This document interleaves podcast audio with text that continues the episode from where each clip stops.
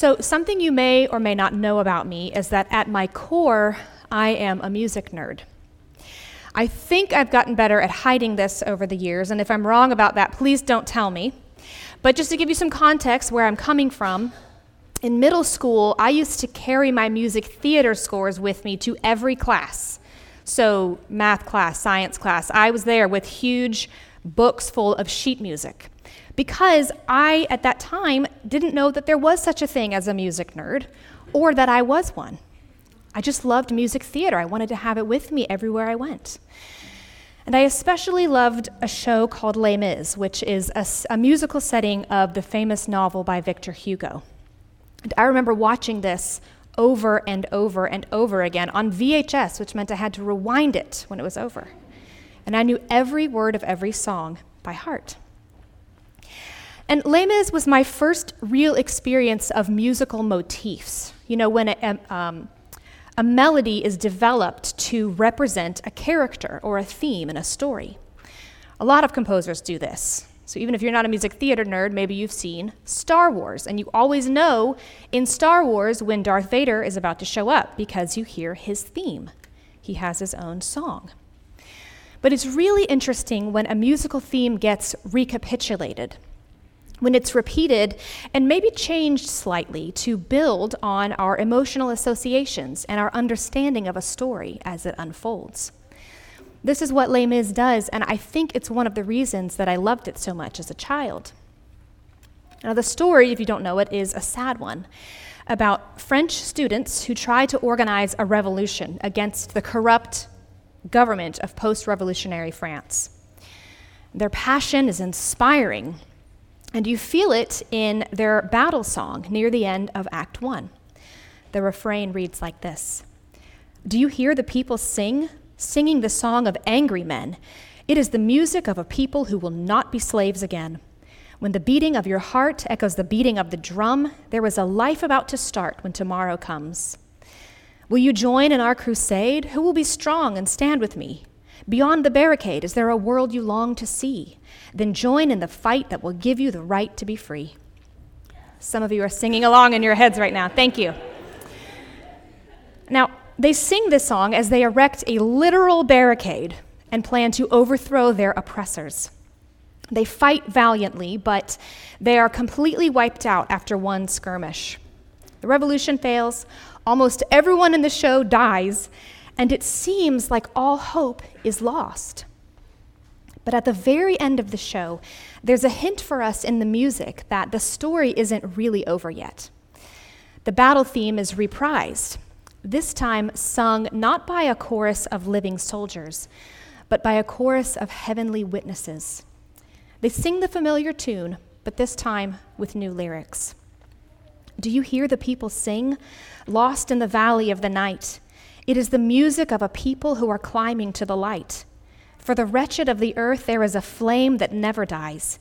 Even the darkest night will end, and the sun will rise. They will live again in freedom in the garden of the Lord. We will walk behind the plowshare. We will put away the sword. The chain will be broken, and all men will have their reward. This theme and its recapitulation, they make the story cohere for us. The composers use familiar music to connect us to the hope and the angst of an oppressed people and to help us feel their desperation for a better world. And then they build on that by showing us that the happy ending is coming, but it will be bigger and more ultimate than anyone knew to ask or imagine. This morning, something very similar is happening in Romans chapter 8. Because Paul, like all the biblical authors, is a composer of sorts. He's weaving together the themes of the gospel to play for us a symphony, to help us hear how the whole story coheres.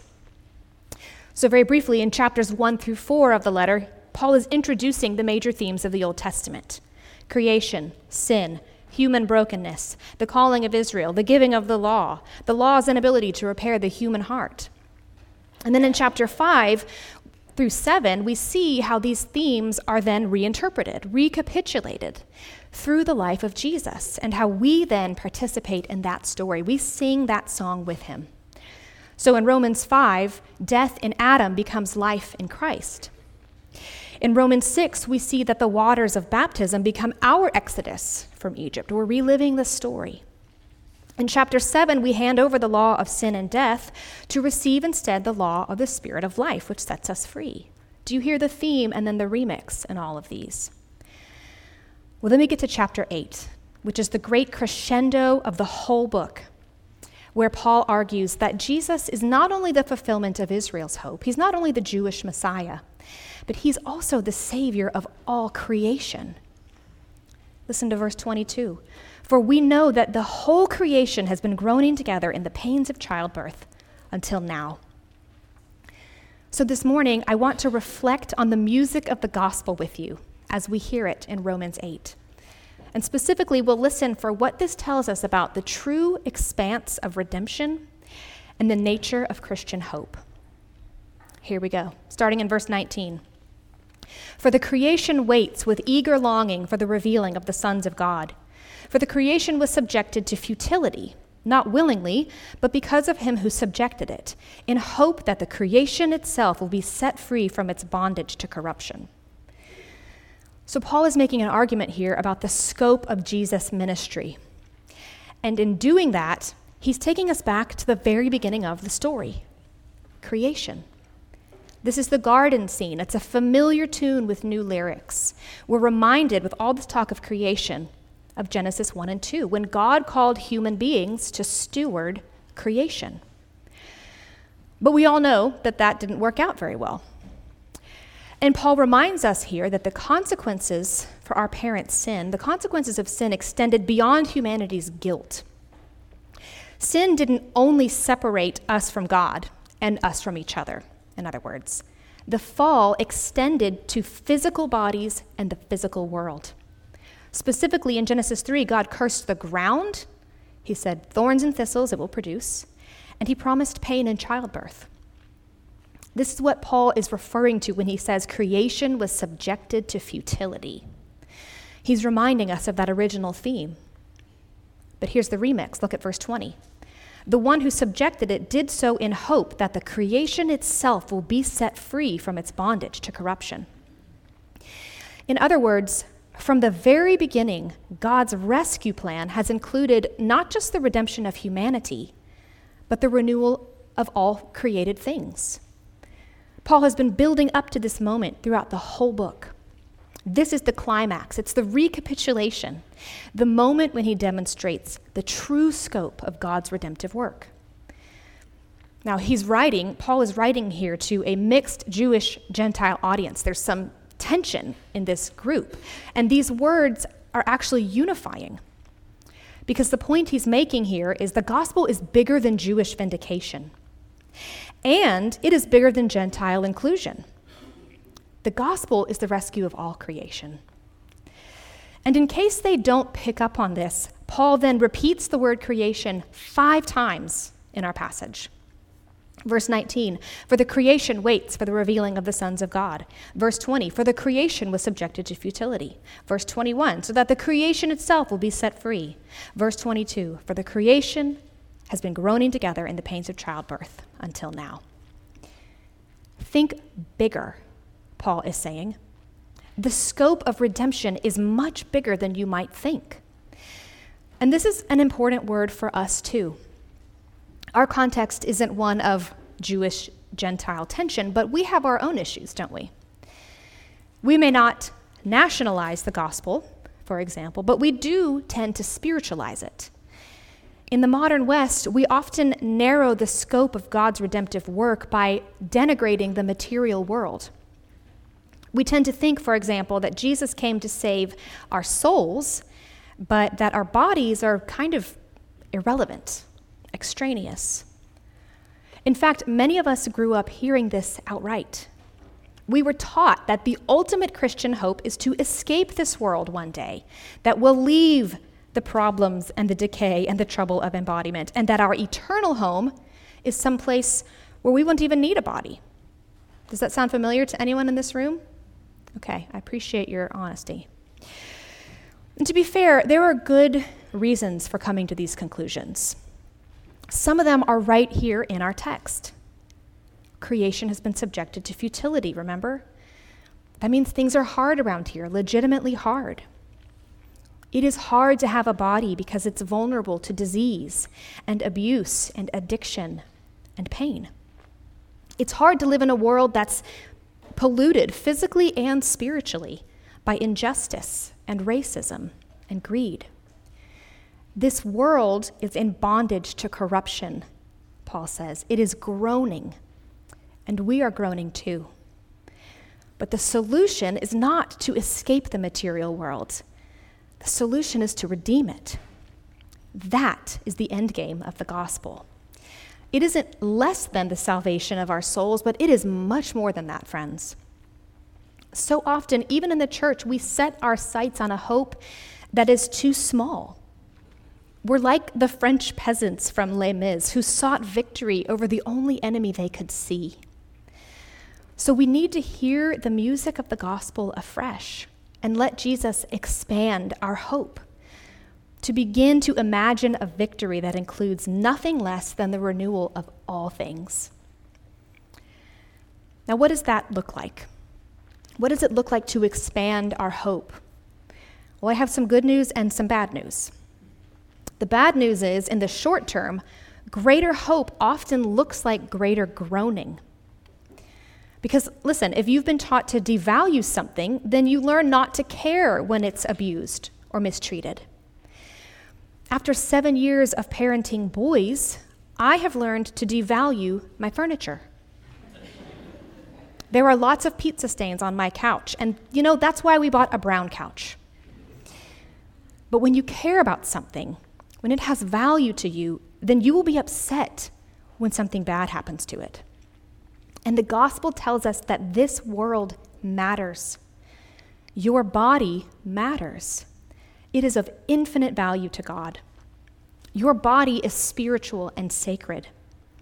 Maybe you've thought in the past that the Christian response to physical suffering or sexual abuse or chronic pain or any number of traumas endured by the body, maybe you've thought you're supposed to just minimize it, just spiritualize it away. But here, the Apostle Paul validates your groaning. He validates your grief over any and every form of suffering in this world because of sin and its effects. Listen again to verse 23.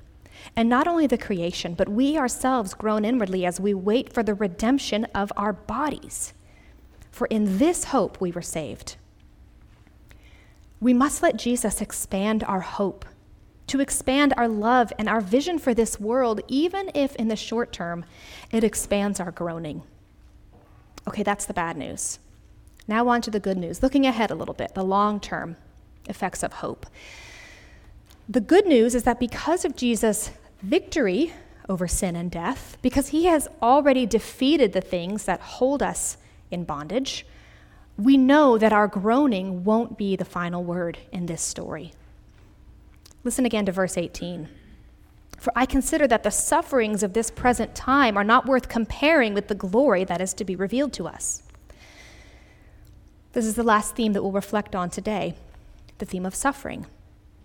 It's one of the oldest themes in the Bible, and we can trace it all the way back to Genesis 3, which we heard this morning, where suffering is introduced as a consequence of sin.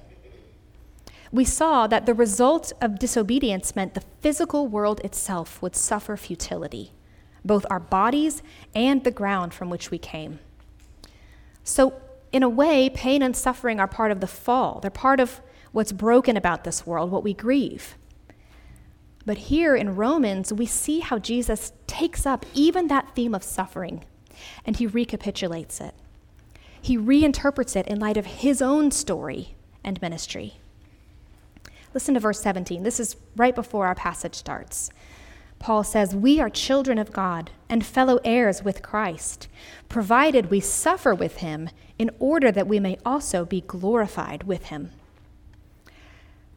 Jesus takes up the theme of suffering by entering into it himself.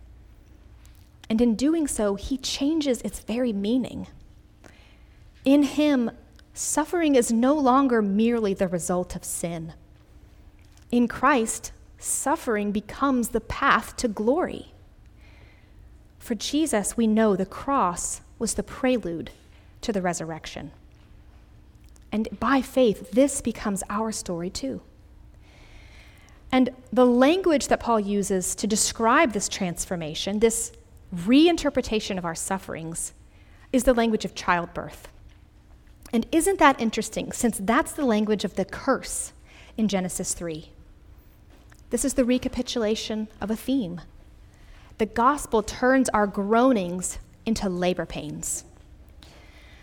Now, here's the thing about childbirth it hurts. But it's not the pain of futility, it's a productive pain. It's the kind of suffering that a woman cooperates with. She welcomes the contractions, or at least she tries to, because they're doing something, right? They're bringing a new life into the world.